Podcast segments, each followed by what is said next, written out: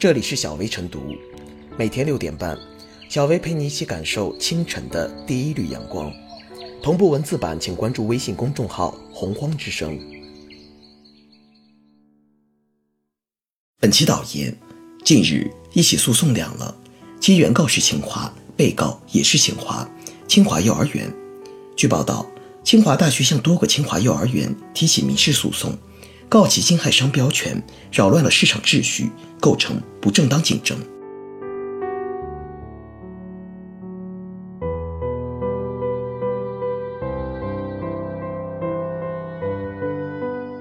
清华起诉清华，折射傍名牌乱象。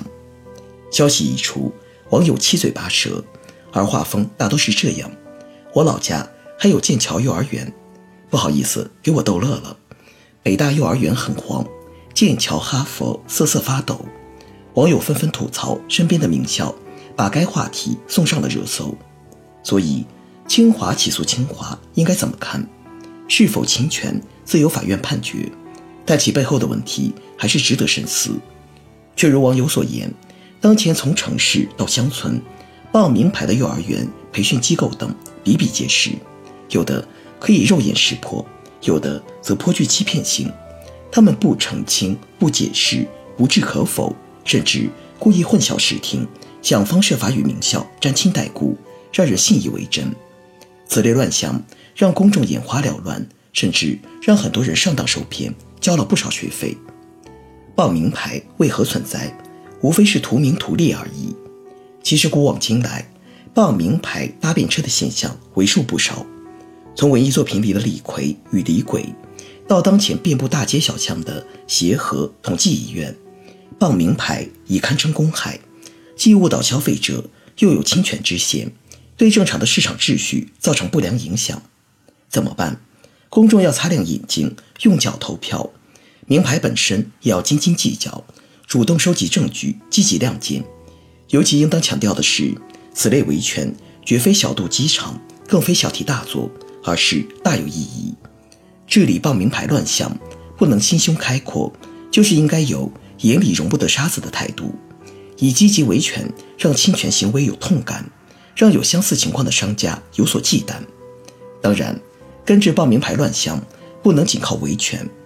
从当前情况来看，报名牌已堪称一种歪风，似乎被放任、被默许，不少商家也有法不责众的心理。对此，如何细化规则、强化监管？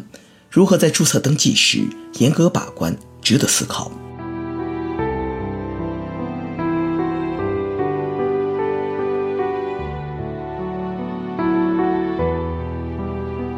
为什么这么多清华幼儿园？很多人从这条新闻中复习了一下一周多前刚刚过完一百零八岁生日的清华校史。原告前身。系1911年创建的清华学堂，1998年取得清华注册商标专用权，2009年取得清华大学注册商标专用权。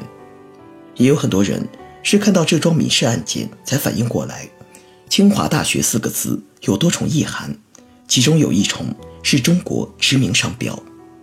商标侵权的判定并不复杂，为相关公众所熟知的商标，持有人。认为其权利受到侵害时，可以依照商标法请求驰名商标保护。清华大学所面临的问题是侵权者海量又分散，其主张权利的精力成本比较高。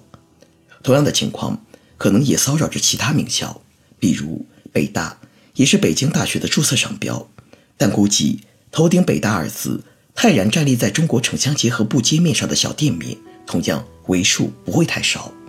此外，被网友们调侃的老家的剑桥幼儿园、哈佛幼儿园瑟瑟发抖，原则上也涉嫌侵权。按照商标法，复制、模仿或者翻译他人未在中国注册的驰名商标，容易导致混淆的，不予注册并禁止使用。只不过权利人不会来主张罢了。商标法没有什么复杂的法理纠缠，在中国逐渐被市场化的过程中，它的规定。已经成为基本常识。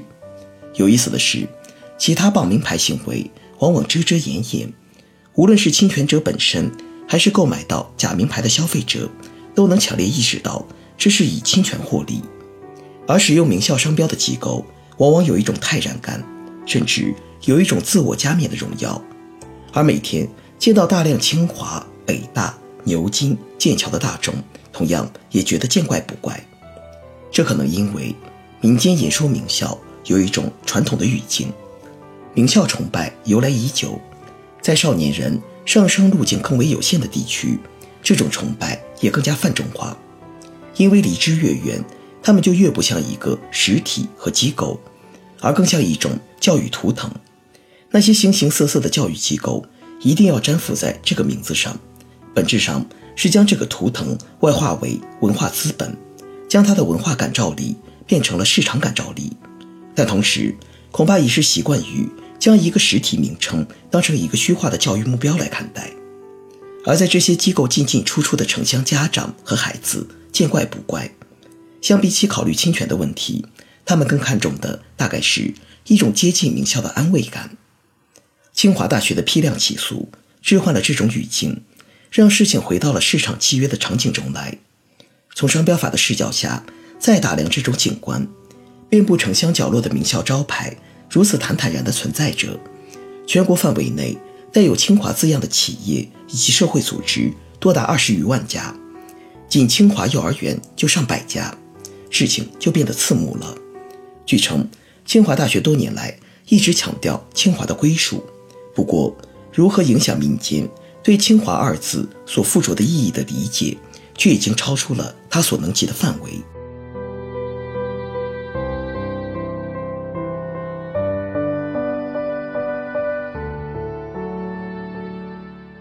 最后是小薇复言：走在大街小巷，我们似乎已经熟悉了扑面而来的著名招牌，对于清华幼儿园、剑桥小学等名称，也觉得司空见惯。清华大学这一波批量起诉，通过司法途径救济维权，对于推动知识产权保护、强化公众法治意识，是一件不无裨益的事情。但同时，我们也要看到，这些名牌幼儿园兴起的背后，正是人们追求品牌效应、教育焦虑的体现。